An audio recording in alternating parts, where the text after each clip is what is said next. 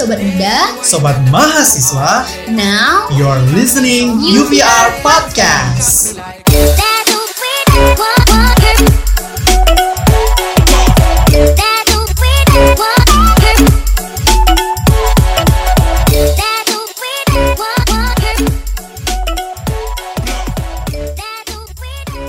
Halo Sobat Muda, Sobat Mahasiswa. Wah, seneng banget ya. Kali ini Mita bisa kembali menemani Sobat Muda tentunya di U V R Podcast. Podcastnya mahasiswa Universitas Tanjungpura Pontianak. Apa kabar nih Sobat Muda semuanya? Masih pada sehat aja kan? Intinya tetap jaga kesehatan selama beraktivitas ya. Terlebih di situasi pandemi sekarang ini. Jangan lupa untuk menerapkan tiga M. Menggunakan masker, mencuci tangan, dan menjaga jarak. Ingat pesan ibu ya. Pada podcast kali ini, um, kita bakal ditemani dan berbincang dengan salah, salah seorang perempuan hebat di Kalimantan Barat. Um, beliau adalah pimpinan dari Komnas Perempuan, yaitu ada Kak Andy Yentriyani. Apa kabar, Kak? Baik, alhamdulillah sehat-sehat juga di sini. Alhamdulillah. Um, boleh sapa Sobat Muda sebentar dan juga bisa kenalan diri dikit, Kak, sama kesibukannya sekarang lagi sibuk apa? Sobat Muda sekalian, um, semoga semuanya sehat dan juga salam Nusantara untuk kita semua.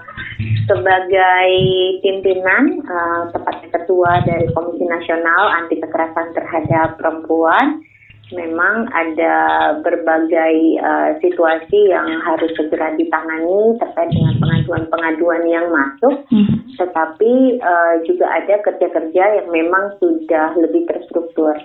Komisi Nasional Anti Kekerasan Terhadap Perempuan atau Komnas Perempuan itu kan satu lembaga negara ya, mm. lahirnya di tahun sembilan delapan. Jangan-jangan Sobat Muda pada belum lahir juga pada saat itu. Aku juga belum lahir loh, Kak. Aduh. Nah, jadi pada masa itu terjadi kerusuhan Mei sembilan delapan dan di dalam kerusuhan itu terjadi serangan seksual, mm. memang lebih banyak diarahkan pada komunitas Tionghoa. Oh. Di Jakarta dan di beberapa kota besar lainnya. Nah, ini yang menyebabkan kelompok perempuan secara khusus e, melihat bahwa ada kebutuhan agar negara memberikan pertanggungjawaban pada apa yang terjadi. Karena setelah diketahuinya tragedi Mei sembilan delapan, mm-hmm. kasus-kasus lain e, seperti di Aceh, Papua, ataupun Timur Leste yang sekarang kita kenal jadi Timur Timur, mm-hmm. itu juga jadi terkuak gitu. Nah, e, karena itu dibentuklah Komisi Nasional Anti Kekerasan Terhadap Perempuan.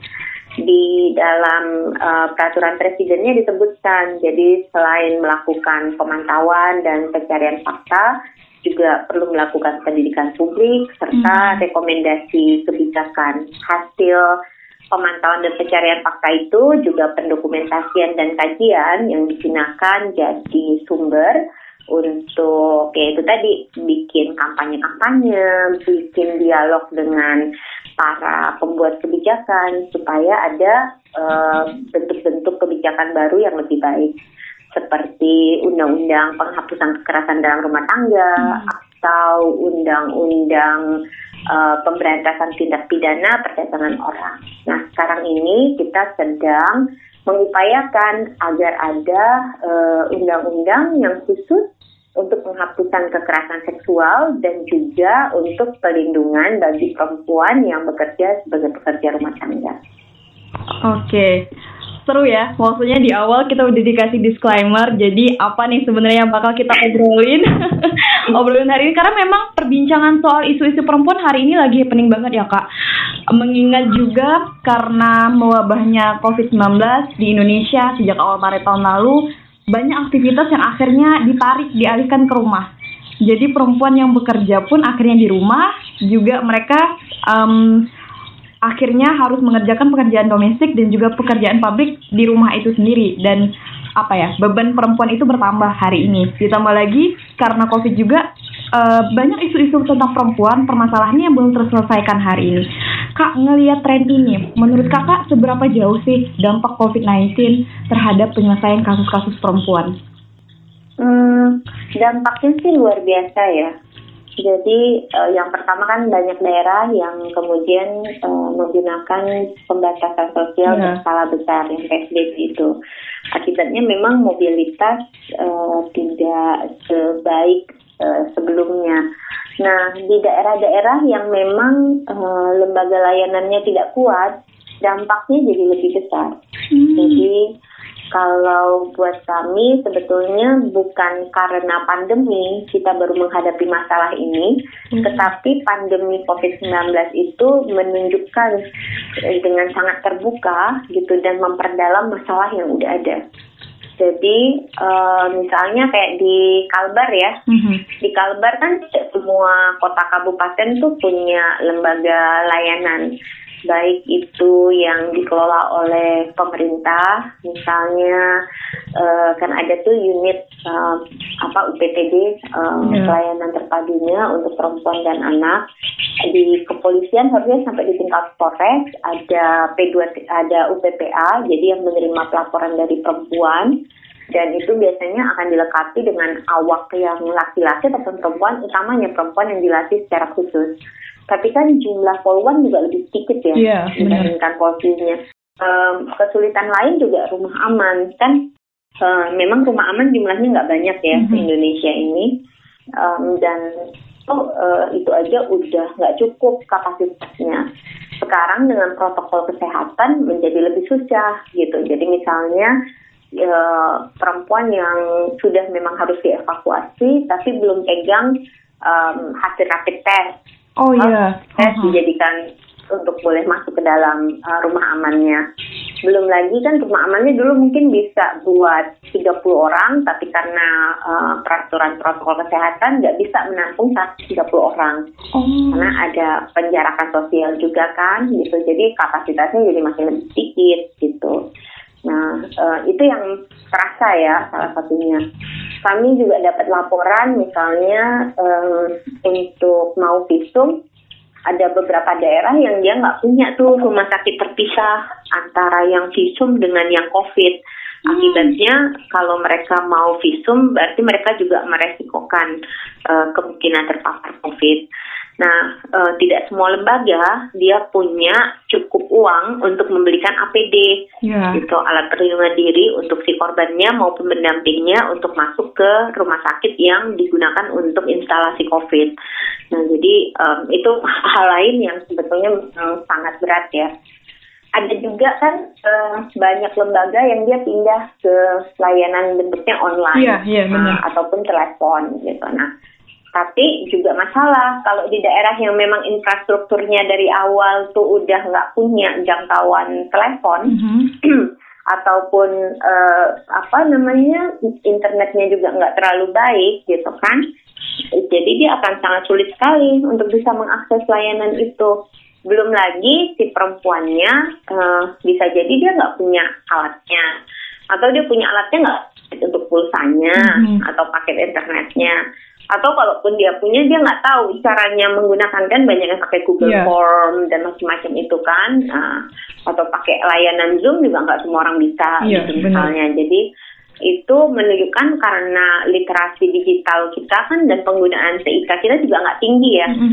Kalbar itu saya ingat waktu dulu, tapi saya nggak ingat sekarang figurnya berapa, nanti bisa dilihat di B P S. Mm-hmm. Penguasaan teknologi di Kalbar itu paling rendah dibandingkan Kalimantan-Kalimantan yang lain. Oh. Bahkan dengan Kaltara kita rendah gitu. Jadi uh, terbayang bahwa uh, perpindahan dari luring ke daring tuh nggak nggak secepat itu ya kalau buat Kalbar. Oh. Berarti memang sulit ya Kak, maksudnya untuk uh, kondisi kita yang luring saja masih banyak yang tidak tertangani, apalagi kondisinya betul. Seperti sekarang. Betul. Hmm. Nah, kalau waktu di awal pandemi, kami memang memperkirakan kalau akan ada peningkatan kasus. Hmm. Kan bayangin aja orang semuanya tiba-tiba harus kumpul di dalam yeah. rumah. Terus yang yang mungkin udah tegang ya semakin tegang ya, gitu bener. Kan karena lihat-lihatan, apalagi nanti ada yang kena uh, pemutusan kerja ya, ataupun uh, itu cum apa uh, mungkin nggak putus kerja tapi kan penghasilan berkurang hmm. karena mungkin toko tempat dia kerja atau warung kopi tempat dia kerja gitu nggak nggak hmm. sebanyak itu kan uh, konsumennya gitu. Jadi uh, mungkin penghasilannya berkurang. Nah, itu dia akan menimbulkan ketegangan di dalam keluarga. Komnas Perempuan pernah bikin surveinya, ternyata mm-hmm. memang um, kalau kan orang bilang, oh ya kan bisa berbagi tugas di dalam yeah. rumah gitu ya, lebih banyak orang yang bisa ter- tapi ternyata enggak tuh gitu, makin banyak orang di rumah berarti makin banyak yang harus dilayani oleh si yeah, perempuannya. Benar. Jadi, um, karena kan kita di dalam masyarakat tuh masih mikir, oh ya yang urusan bersih-bersih, mm-hmm. urusan masak, urusan nyuci, macam-macam kan urusannya perempuan ya. Patriarkinya masih kuat ya, Kak? Betul, masih jarang ya keluarga yang membagikan itu, Kak. Yeah. Membagi, dia bisa lihat, oh bapaknya sama ibunya kerjasama dalam urusan rumah tangga, gitu. Itu kan jarang sekali. Nah, jadi itu ternyata dari hasil survei, perempuannya tuh tiga kali lipat daripada jumlah laki-laki yang waktu kerja di dalam rumahnya tuh jadi jauh lebih panjang dibandingkan sebelum wow. pandemi. Yeah. Dan itu menimbulkan ketegangan baru. Utamanya perempuan muda yang punya anak uh, lebih dari dua tanggungannya ya. Mm-hmm. Dan uh, penghasilannya itu uh, di bawah lima juta, digabungkan dengan, dengan yang semuanya itu di bawah lima juta. Karena uh, kebutuhan keluarga juga jadi makin besar. Ya, benar. Orang selalu berpikir, oh nggak nggak hilir mudik berarti lebih ringan. Tapi enggak, anak di dalam rumah nanti oh. merengek mau jajan, apalah, apalah gitu kan, macam-macam deh. Pokoknya oh. belum lagi nanti kalau sekolah dari rumah semuanya harus usahanya ya. Lebih banyak. Benar. Gitu ada ada juga kasus di mana karena anaknya tiga, ya dia harus terpaksa um, apa namanya beli kredit. Uh, handphone, kredit handphone, yeah. karena jumlah anak yang harus belajar di satu waktu kan barengan gitu, jadi nggak cukup handphone dia sendiri gitu. Nah itu kami juga mengantisipasi kekerasan dalam rumah tangga nih naik kan, mm, yeah. udah makin tegang semuanya gitu ya. Nah padahal dari awal sebelum pandemi kita juga lihat kekerasan terhadap istri dan kekerasan terhadap anak perempuan itu tinggi yeah. sekali di dalam uh, laporannya. Ternyata memang ini uh, meningkat sampai uh, bulan Agustus kami sudah terima seribu tujuh ratus kasus. seribu tujuh ratus kasus itu lebih banyak daripada seluruh kasus yang kami tangani di tahun dua ribu sembilan belas. dua ribu sembilan belas itu hanya seribu empat ratus. Nah ini sampai Agustus saya sudah seribu tujuh ratus. Jadi kami mungkin melihat bahwa nanti sampai akhir tahun mungkin mungkin mencapai dua ribu. Kasusnya. Sementara kan hmm. jumlah orang di dalam Komnas nggak nggak bertambah ya. Iya. Yeah, yeah. Ini kan segitu-gitu aja jumlahnya gitu. Bahkan kalau di dalam Kepres kan hanya boleh empat puluh lima orang staff. Nah, lalu um, hal kedua yang kami prediksi adalah kekerasan uh, di ruang daring, di ruang maya, yeah. kan semua orang online gitu. Nah, memang akhirnya kekerasan seksual uh, berbasis online itu jadi meningkat sekali, mulai dari yang foto di um, apa uh, media seksual harassment-nya ya, yeah. pelecehan seksual di media sosialnya, bullying dan lain-lain itu uh, meningkat. Um, dan juga um, memang yang mengkhawatirkan itu kekerasan seksual secara umum ya. Jadi yeah. bukan saja di media online, tapi juga di media di, di ruang luring gitu, baik itu di dalam keluarga, uh, terutama juga di institusi yeah. um, pendidikan. pendidikan. mm, nah, uh, uh, memang uh, apa ya kita pikir oh kan sekolah udah uh, nggak masuk ya, kebanyakan kan online. Tapi ternyata ada sekolah-sekolah yang dia terutama sekolah berasrama ya. Iya, yeah, yeah. um, boarding school gitu ya, Kak. Kayak boarding school, kayak pesantren yeah. gitu kan. Semuanya itu masih tetap masuk seperti biasa kan. Iya. Yeah. Gitu. Nah, ternyata kasus-kasus seperti itu uh, mencuat. Dan juga memang ada beberapa kasus yang dari tahun-tahun sebelumnya tuh nggak selesai-selesai gitu. Jadi Uh, proses hukum yang lambat menyebabkan uh, hmm. pengaduan juga makin meningkat. Itu sih. Nah, Kak, tadi um, dari hasil survei yang sempat dilakuin ya, berarti kan itu menunjukkan bahwa ini mengkonfirmasi kalau masyarakat kita ini sebenarnya masih patriarki culture gitu ya. Dan kita tahu di masyarakat yang demikian itu perempuan tidak punya power untuk mengambil keputusan di dalam satu rumah ini, Kak. Lalu sebenarnya um, kondisi ini kan semakin memperparah gitu ya, Kak. Ditambah sekarang perempuan ini harus bisa juga memastikan keluarganya sehat dari ancaman COVID, pendidikan juga perempuan yang mengambil alih dan lain-lain. Tapi kita juga tahu kalau misalnya pelecehan seksual itu terutama atau kekerasan seksual ini kayak fenomena gunung es kan, maksudnya yang terungkap cuma segini, padahal tuh ternyata mungkin hampir setiap perempuan pernah ngalamin pelecehan seksual seperti itu. Ini nggak sih Kak, kalau misalnya ini mungkin dikasih tips sedikit sih, kalau misalnya ada teman-teman perempuan hari ini yang mengalami kondisi demikian, apa sih yang harus dilakukan Kak? Yang pertama kita harus samakan dulu pemahaman kita tentang kata-kata yang kita gunakan ya, yeah. yang kita gunakan. Karena memang biasanya eh, orang tuh nggak nggak cukup tega untuk bilang eh, dia diperkosa loh gitu, hmm. cuman dibilang dia dilecehkan loh gitu. Karena yeah. di dalam di media massa juga sering banget gitu. Jadi ketika kita ternyata yang terjadi tuh bukan pelecehan gitu, yang terjadi adalah perkosaan.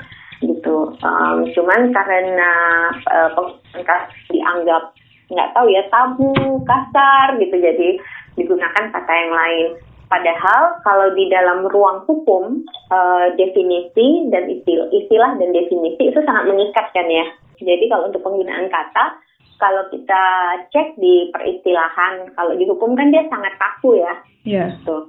Nah, jadi uh, kalau kita cek di K U H P itu nggak ada tuh pelecehan seksual, yang ada uh, hanya adalah perkosaan, persetubuhan, yang uh, dan juga uh, pencap. Dan ini masing-masingnya ada definisinya, uh, sebetulnya uh, tidak menunjukkan juga pemahaman yang utuh okay. seksual. Hmm. Kak, ini kan kita ngomongin kalau misalnya R U U P K S ini memang diharapkan bisa memfasilitasi hukum yang memang peraturan-peraturan yang memang tidak tidak ada di dalam K U H P kan, seperti itu. Lalu kemarin kita juga tahu kalau misalnya walaupun sudah masuk prolegnas, ternyata dari D P R bilang kalau pembahasannya tuh sulit gitu. Pembahasannya sulit, makanya sekarang masih ya begitu-gitu saja kondisi. Um, ngelihat kondisi yang sega, sekarang Kak, sebenarnya seberapa urgensi sih? Dan dari Komnas Perempuan sendiri, apa upaya-upaya seperti apa yang dilakukan untuk mendesak agar pengesahan uh, R U U ini segera dilakukan? Kalau dilihat dari urgensinya, uh, kemendesakannya ya, urgensinya itu udah uh, kita ini sebenarnya darurat banget gitu hmm. situasinya pada hmm. korban, karena banyak sekali korban yang dia terlalaikan ya. Um, dari angka pelaporan dia jumlahnya memang terus meningkat. Mm-hmm. Um, dan menurut saya sih di satu titik beraninya orang melapor itu baik ya. Yeah. Jadi ketika ada peningkatan pelaporan uh, di satu sisi tentunya kita prihatin, artinya kejadiannya jadi banyak sekali di sekeliling kita. Tapi juga berarti makin banyak orang yang berani dan mendapatkan uh, sekurangnya dukungan awal untuk melaporkan kasusnya. Nah, dari hasil kajian Komnas Perempuan, ternyata jumlah yang melaporkan sampai nanti dia diputus di persidangan itu kurang dari tiga puluh persen. Artinya ada bottleneck yang luar biasa kan ya, ada macet gitu, yeah. macetnya di mana gitu. Nah, ternyata macetnya karena itu tadi, jadi ada kekosongan hukum, ada keteledoran hukum dalam melindungi korban mm-hmm. gitu, yang harus segera diperbaiki. Karena kalau tidak, berarti kita membiarkan saudara-saudara kita yang mengalami. Yeah. Mungkin kalau kita nggak nggak tahu, misalnya bukan anggota keluarga kita yang yeah. terkena atau sahabat kita atau yang lainnya, mungkin kita juga lalai tadi ya. Terus ngerasa kayak yang pasti nih orang-orang ribut-ribut aja gitu. Mm-hmm. Tapi menurut saya sekali-sekali kita perlu menempatkan diri kita, bukan sekali-sekali sih, seringkali kita harus menempatkan diri kita pada orang yang sebetulnya akan berkepentingan. Yeah. Karena siapapun bisa jadi korban, mm-hmm. kapanpun kita bisa dimanapun. Jadi korban, dimanapun. Karena kasus kekerasan di dalam rumah yang uh, terjadi pada anak perempuan mm-hmm. dilakukan oleh orang-orang yang harusnya melindungi anak itu juga banyak. Yeah. Begitu juga misalnya di sekolah-sekolah ya kan, atau di kampus-kampus, mm-hmm. orang-orang yang seharusnya memberikan uh, ruang yang nyaman, yang aman, itu justru jadi predatornya gitu. Yeah. Bisa kakak tingkat, teman sebaya, dosen, dosen gitu kan. Jadi macam-macam. Nah, kita semua tuh sebenarnya punya kesempatan untuk uh, menjadi korban gitu, ataupun seseorang yang mengenal korban. Ketika si perempuannya menjadi korban, dia harus menanggung um, stigma yang lebih dalam yeah. dibandingkan dengan yang laki-lakinya. Bener. Ini kan sederhana dengan ide Uh, oh, anak muda nih nggak uh, bisa kita kontrol seksualitasnya. Jadi kalau kita mau lihat anak muda yang baik, kita tes keperawanan aja. Nah itu nggak jelas ya. Yeah. Yang dites yang perempuannya gitu. Kan katanya anak muda, kenapa nggak nggak dua-duanya juga, gitu? Ya, kan? Nah, uh, nah itu itu salah satu cara paling gampang untuk menunjukkan bahwa di dalam masyarakat kita yang dibuatkan pada simbol kesucian, yang lain-lain yeah. itu semuanya masih di perempuan, perempuan. Sehingga kalau terjadi apa-apa itu lebih berat di perempuannya daripada yang laki-laki. Benar-benar. Sama gini juga sih Kak, aku mengenai apa ya stigma di masyarakat, aku sangat familiar dengan kata-kata gini. Perempuan itu malunya di muka, terus laki-laki malunya di telapak kaki. Jadi seolah, ya kan, seolah-olah kalau perempuan kenapa-kenapa itu perempuan tuh yang dilihat mukanya, dalam artian kayak dia yang bakal jadi sorotannya. Laki-laki ya udah gitu-gitu aja, orang nggak bakal terlalu notice kalau mereka pernah melakukan hal ini. Terus terkait yang tadi benar banget Kakak bilang kalau R U U P K S bukan hanya laki, bukan hanya mengakomodir perempuan saja.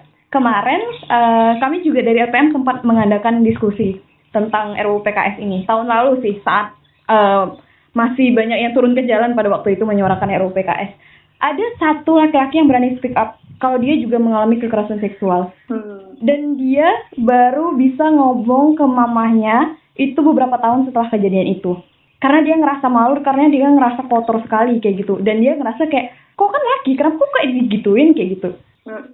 Itu juga yang melekat juga, maksudnya laki-laki perempuan sebenarnya sama, siapapun punya peluang untuk itu kan, tapi ketika perempuan semakin dicaci, tapi kalau misalnya laki-laki kayak dianggap kok bisa, kok kok lemah, kok gini.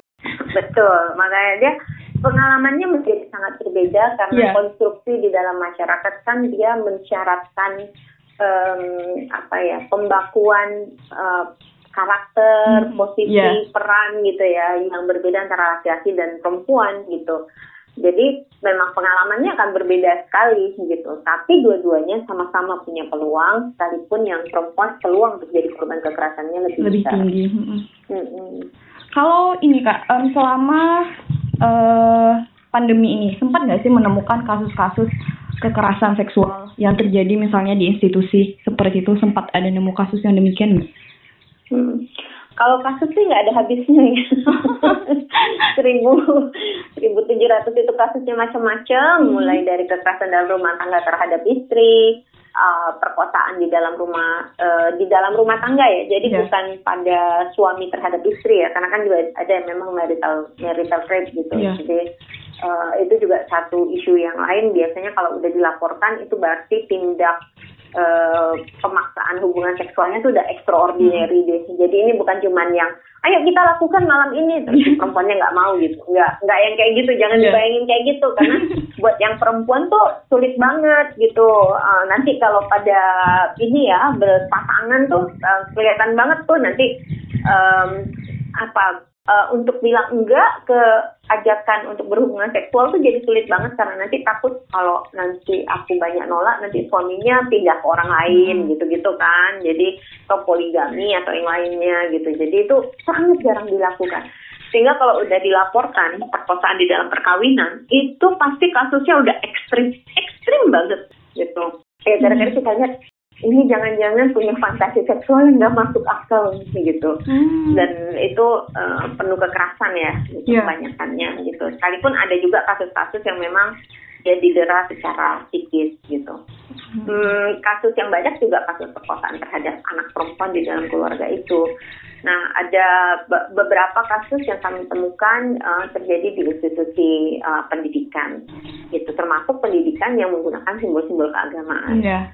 Um, ada sih kasusnya. Nah memang kalau di Komnas Perempuan kita juga terima yang tadi itu kasus berbasis online itu meningkat, mm-hmm. mulai dari yang di um, apa yang awalnya di grooming, di dibaik-baikin dan sebagainya, sampai kemudian nanti diminta untuk berpose, mm-hmm. ataupun mulai dari sex chatting, sexting gitu ya, terus kemudian nanti uh, video callan gitu. Nah ternyata video callnya direkam, terus setelah direkam di eh, disebar, diancam ya. Jadi kayak sexual extortion gitu, yang kamu harus terus menerus mau menerima kalau dipanggil gitu untuk melakukan video chat gitu, hmm. atau juga bahkan ada yang diperas uangnya gitu, yeah. hmm, kalau nggak mau video yeah. dikeluarkan gitu. Nah jadi yang kasus-kasus mm-hmm. kayak gitu yang juga cukup mewarnai ya. Aku kayaknya sempat juga pernah nemuin kasus yang seperti itu Kak. Dalam artian mm-hmm. ada kenalanku yang ia um, berpose seperti itu, terus putus sama pacarnya dan akhirnya disebar sama pacarnya, kayak gitu. Mm-hmm. Dan akhirnya Revenge, yang, ya, hmm, yang kena punishment dari sekolah dan lain-lain itu adalah perempuan. Jadi kayak mm-hmm. kasihan kasihan sekali ya maksudnya. Tapi kalau misalnya dari Komnas Perempuan Kak, hal-hal seperti ini bentuk pelaporannya seperti apa? Komnas Perempuan pelan. kan mm-hmm. uh, kalau Komnas Perempuan selama masa pandemi ini memang uh, kita mengarahkan semuanya lewat online. Ada kayak model Google uh, Doc gitu ya yang bisa diakses uh, gitu via uh, Instagram atau Twitter dan fanpage-nya Komnas Perempuan. Nah, uh, sebagai lembaga di tingkat nasional yang dia nggak punya cabang ke daerah-daerah, dan tadi itu jumlah stafnya cuma empat puluh lima untuk di Indonesia Raya, mm-hmm. um, kita nggak melakukan pendampingan satu persatu kasus karena nggak cukup energinya. Dan memang e, lembaganya tidak didesain untuk melakukan pendampingan langsung. Ini mungkin beda dengan lembaga perlindungan saksi dan korban ya. Mm-hmm. Jadi e, kita kalau itu adalah pelaporan pertama, e, artinya memang dia belum didampingi oleh pihak manapun, maka kita akan menggunakan sistem e, rujukan supaya dia mendapatkan misalnya bantuan hukum ataupun konseling gitu yang dia butuhkan. Kalau uh, yang lebih sering itu sebetulnya kasus-kasus yang sudah dilaporkan di macet. Jadi hmm. dia sudah punya lembaga pendamping atau dia sudah melaporkan sendiri ke kepolisian, tapi nggak hmm. maju-maju nih baik di kepolisian oh. ataupun di kejaksaan, ataupun dia merasa bahwa persidangannya dipersulit ataupun pidana dari uh, dari uh, pelaku tidak tidak memenuhi rasa keadilan gitu. Jadi yang dilakukan Komnas Perempuan itu membuat uh, surat telaah gitu ya, telaah pada kasusnya, mm-hmm. membuat surat rekomendasi kepada institusi-institusi yang terkait, um, dan itu biasanya digunakan untuk advokasi lebih lanjut dari kasusnya. Banyak nggak sih Kak kasus yang nggak bisa tertangani gitu dan mungkin kayak hilang-hilang gitu, hmm, ada nggak? Banyak banget itu, mengapa oh. tadi saya bilang R U U kekerasan seksual ini jadi sangat genting karena memang keterlambatannya tuh bisa di karena kekosongan hukum, yeah. gitu. Jadi misalnya ada orang yang melapor nih, dia melaporkan sebagai pelecehan seksual, padahal pelecehan seksual nggak dikenal di dalam mm. K U H P kita, gitu mm. kan? Tapi kan kasusnya betul ada, yeah. gitu. Oke, okay. Kak, kita tadi sempat ngomongin soal um, kekerasan seksual yang terjadi di institusi. Nah hari ini, one day kalau misalnya kita antisipasi gitu, gimana sih cari cara kita agar bisa melindungi diri dari kekerasan seksual? Dan kalau di Pontianak sendiri, kalau misalnya ada yang menemukan kasus demikian, kita bisa lapor kemana Kak kira-kira? Yang pertama tentunya ngelapornya ke polisi ya. Oh. Uh, di polisi itu bagaimanapun um, penegak hukumnya. hukumnya betul ada di sana, dan uh, di Komnas Perempuan kita juga nggak bercita-cita untuk menggantikan fungsi kepolisian. Oke. Okay. Jadi jangan sampai salah lapor ke Komnas Perempuan berarti ya. Uh, lapor boleh, tapi tujuannya adalah untuk, pasti nanti akan juga diarahkan yang sama gitu, uh, dan yeah. kami sistemnya adalah untuk menguatkan dan sistem koreksi tadi. Jadi misalnya oh. kalau ada yang uh, misalnya kenapa terhambat gitu kan, kita tanyain ke kepolisiannya kan gitu, sehingga ada proses koreksi yang bisa terjadi. Nah, eh, tadi ditanya itu dia luar biasa besar ya jumlah tumpukan kasusnya, karena tadi saya sampaikan dari pelaporan sampai sampai selesai putusan itu kurang dari tiga puluh persen. Mm-hmm.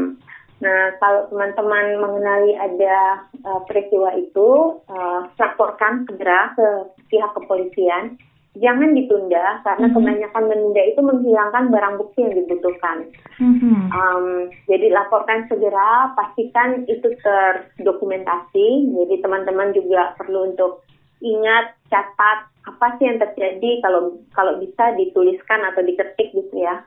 Kalau ada bukti-bukti lain, misalnya bukti uh, jejak atau kekerasan yang lainnya gitu, bukti itu semuanya disimpan aja dulu gitu. Uh, dan jangan dibuang, karena kan ada yang merasa malu langsung mandi yeah. atau yang lainnya kalau untuk kasus perkosaan oh. ya, padahal itu jejak yang dibutuhkan, karena kan butuh misalnya ada uh, jejak sperma atau yeah. yang lainnya itu dibutuhkan. Hal yang kedua hmm. adalah sebetulnya membangun kelompok-kelompok yang sadar ya yeah. dengan situasi ini. Karena kelompok-kelompok yang sadar itu bisa membantu teman-teman yang lain. Di beberapa kampus itu digagas oleh mahasiswanya. Mm-hmm. Jadi mereka kerja bareng juga dengan, ada beberapa yang kerja bareng dengan dosen-dosennya gitu ya, yang menyediakan layanan yang sifatnya konseling dulu dan helpline. Jadi kayak uh, telepon supaya kalau ada yang merasa mengalami sesuatu dia bisa langsung telepon itu. Mm-hmm. Nah, um, meskipun dia diprotes, mungkin pernah dengar ya, yang di U I mm-hmm. uh, diprotes karena jadi macam-macam itu. Tapi sebetulnya e, di banyak universitas di luar negeri, e, pada saat maba, itu juga diperkenalkan isu kekerasan seksual yang mungkin terjadi di dalam kampus. Hmm. Baik itu di areal kampus, kayak Untan kan gede banget ya arealnya yeah. ya. Yeah. gitu. Jadi hutannya juga banyak kan, semaknya juga banyak, teman-teman beraktivitasnya juga bisa di mana aja yeah, gitu. Bener. Jadi kekerasan seksual itu diperkenalkan sebagai satu bentuk resiko yang mungkin dihadapi gitu, sehingga um, teman-teman mahasiswa baru juga jadi aware gitu bahwa ini ada nih kemungkinannya, dan dia tahu gimana dia bisa mendapatkan pertolongan pertama di kampusnya sendiri, di dalam komunitas kampus itu sendiri gitu. Nah, um, sebetulnya kan ada satu bagian lain yaitu kekerasan di dalam pacaran ya, yang juga cukup yeah. cukup besar. Nah ini juga harus diintroduce gitu, karena semua orang sebetulnya perlu menghargai orang lain, mm-hmm. perlu menghargai kapan orang menyatakan iya, kapan menyatakan tidak. Yeah. Tapi memang kalau diperkenalkannya dan orang yang menyimaknya itu enggak dalam konteks memahami bahwa ini sedang berusaha mengurangi uh, potensi kekerasan seksual, nanti diskusinya malah isunya seks bebas gitu. Jadi mm-hmm. um, model komunikasinya juga harus dipikirkan dengan sangat cermat, sesuai lah ya dengan kan kawan-kawan yang paling tahu budak Pontianak tuh banyak juga yang dari daerah kan, yeah. gitu. Nah jadi gimana ceritanya yang um, cara menyampaikannya supaya orang paham. Pacaran tuh harusnya juga dengan bertanggung jawab kan, mm-hmm, betul. Gitu. Kalau memang niatnya adalah masa kita cinta sama orang tuh kita mempergunakan dia jadi objek seksual kita yeah. sih, gitu kan. Jadi hal-hal kayak gitu juga harus diperkenalkan gitu. Itu yang bisa kita lakukan ya, secara bersama-sama. Nah kalau secara personal memang hmm, Kem, kita perlu nih, nggak banyak sebenarnya ternyata waktu disurvei oleh Komisi Perempuan mm-hmm. yang dia menyimpan nomor darurat. Jadi oh. kalau oh, itu penting banget tuh. Jadi misalnya lihat deh di Pontianak tuh nomor darurat berapa sih? Nomor darurat ke polisi, ke pemadam kebakaran, oh. gitu, ke rumah sakit, gitu kan jarang sekali kita yeah. menyimpannya. Padahal bisa aja namanya darurat, bisa terjadi kapan saja kan, mm-hmm. gitu. Nah um, itu kita simpan gitu, karena kalau kejadian apapun, semoga tidak pada kita, tapi pada mm-hmm. orang yang kita kenali kita belum yeah. bisa mengambil uh, langkah. Yang kedua memang uh, mengupayakan untuk mengurangi resiko-resiko yang dimungkinkan. Resiko-resiko yang dimungkinkan itu seperti apa? Nah, saya ambil balik lagi ke kekerasan dalam pacaran. Kalau kita melihat uh, sudah ada nih gejala abusing gitu ya, uh, teman-teman. Ini saya tidak dalam rangka menghakimi korban, karena menurut saya pada pada suatu titik Uh, semua dari kita bisa saja jadi korban. Tapi um, ini harus dimulai bahkan dari pendidikan sejak dini, mm-hmm. bahwa setiap orang itu perlu menyayangi dirinya sendiri dan mengambil langkah yang otonom. Nah untuk anak perempuan ini sangat sulit, karena perempuan itu dia dari kecil dididik sebagai orang yang diatur. Mm. Dan uh, sering kali dia dididik.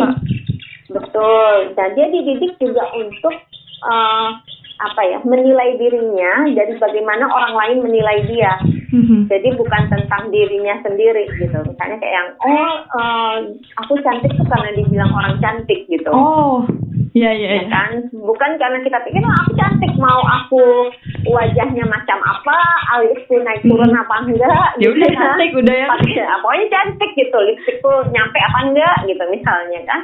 Nah, nggak ada urusannya dengan itu, gitu misalnya. Jadi itu yang namanya dengan uh, otonomi pemikiran.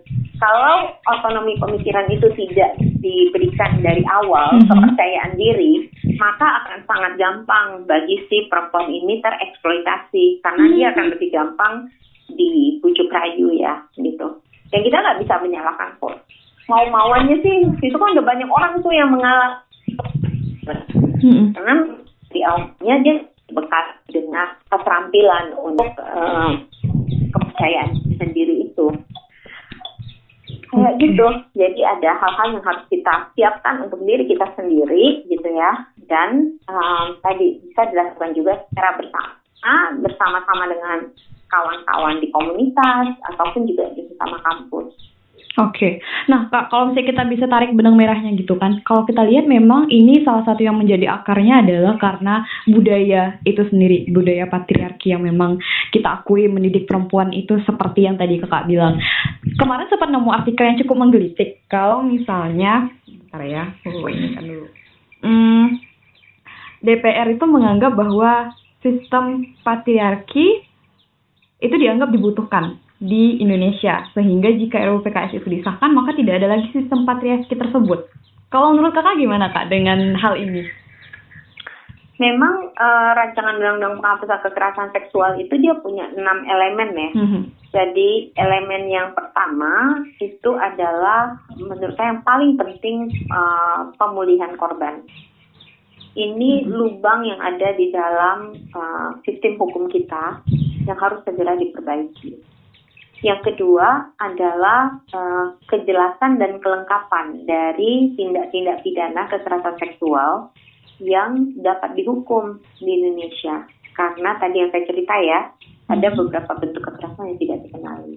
Yeah. Yang ketiga uh, adalah pemidanaan pelakunya. Karena memang pemidanaan itu memutus impunitas. Jadi orang kan harus bertanggung jawab atas apa yang dia lakukan dan dampak yang dia ciptakan akibat tindakannya itu. Yang keempat adalah hukum acara pidananya yang memungkinkan agar eh, proses dari apa proses hukum itu dapat diakses oleh perempuannya dengan lebih baik. Yang kelima itu soal pemantauan, jadi monitoringnya yang dilakukan secara cermat dan berkala gitu oleh lembaga-lembaga maupun individu yang memang dia punya kapasitas untuk melakukannya. Dan yang keenam adalah pencegahan. Termasuk di dalamnya adalah soal pendidikan tadi. Jadi memang kita berharap sangat bahwa dengan R U U penghapusan kekerasan seksual ini, pendidikan-pendidikan yang bisa membangun ruang yang lebih aman dan nyaman bagi perempuan khususnya dan anak perempuan, anak laki-laki gitu, itu bisa ada sehingga mereka bisa secara aktif uh, mengembangkan diri dan terlibat nanti di dalam berbagai kegiatan-kegiatan kemasyarakatan tanpa perlu takut.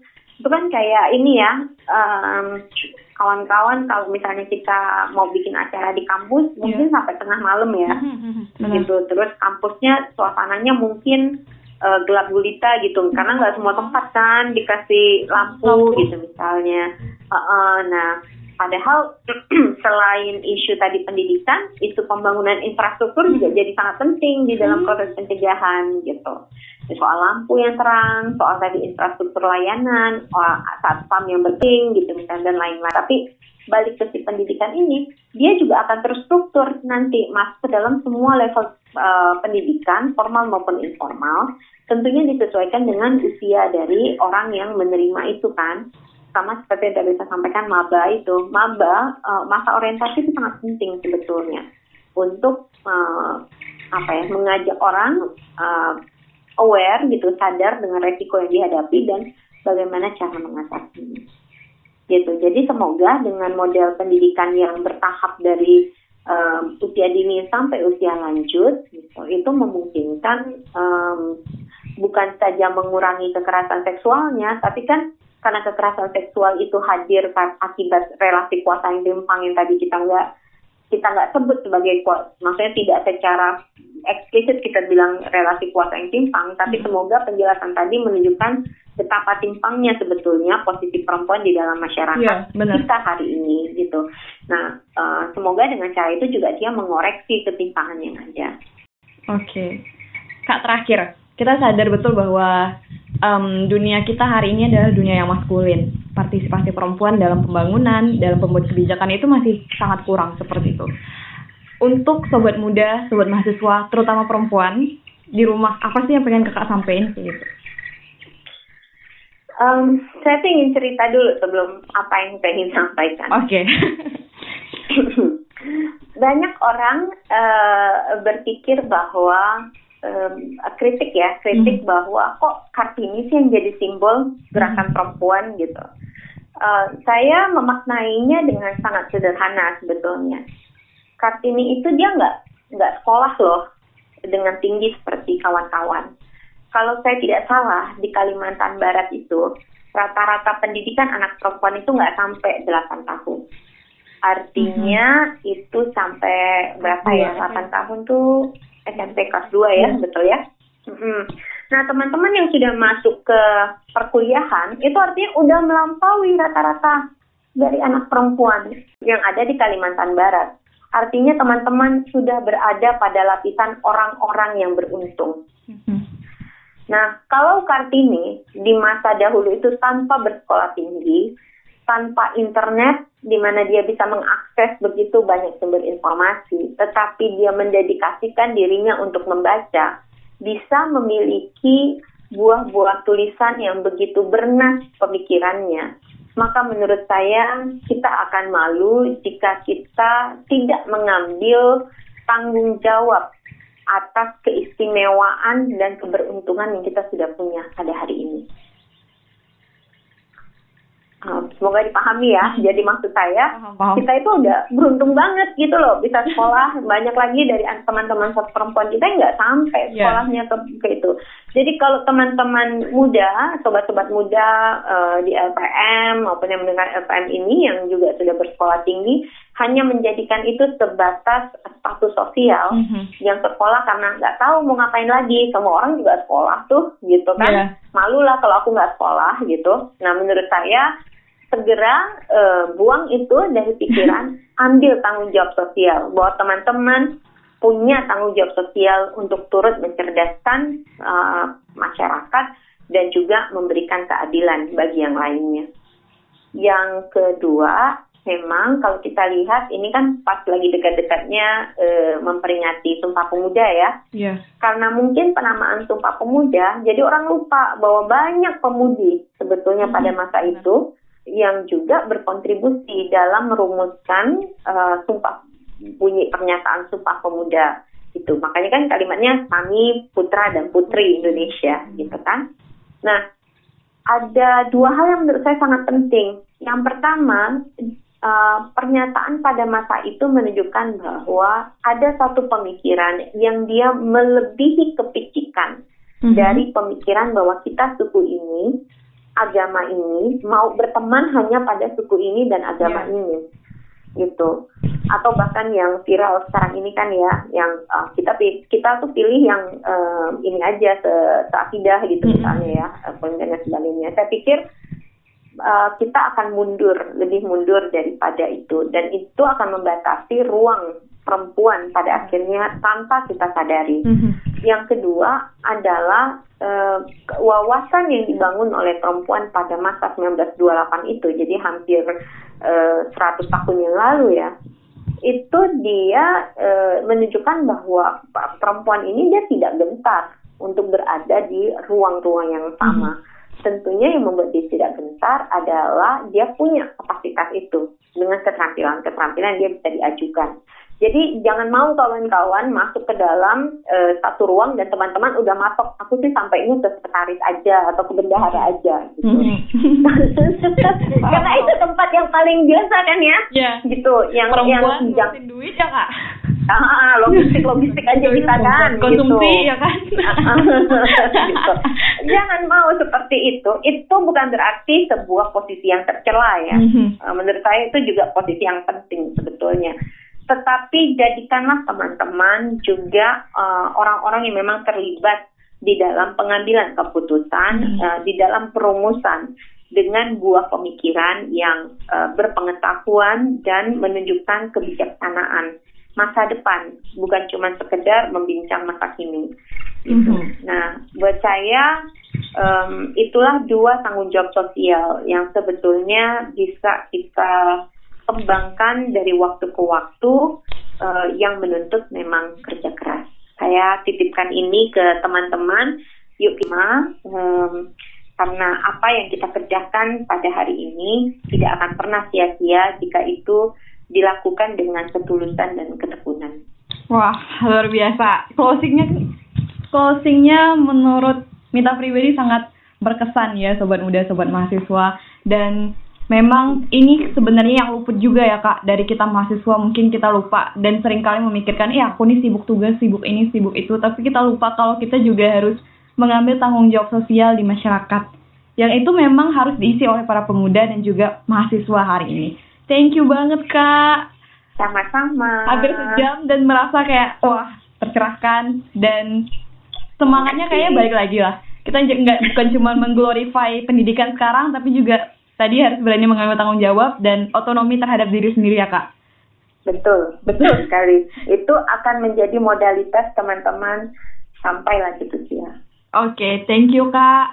Luar biasa sekali teman-teman. Jadi um, kita cukupkan sampai di sini. Semoga di lain kesempatan kita masih punya waktu untuk berbincang Kak. Nanti kita kami main-main ke Komnas Perempuan boleh kan kali ya nih.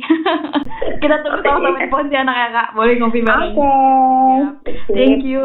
Nah, um, sobat muda, sobat mahasiswa, jangan lupa untuk terus dengerin U V R Podcast di Spotify dan juga Anchor. Sobat muda, sobat mahasiswa juga bisa banget nih kalau mau request topik podcast atau mau tahu updatean terbaru dari kita. Caranya dengan follow aja official account sosial media di I G kita L P M Untan dan juga Untan Voice Radio .caster dot f m. Oke, okay, thank you semuanya. See you in the next podcast. Dadah. Ya, terima kasih ya semuanya. Sehat selalu.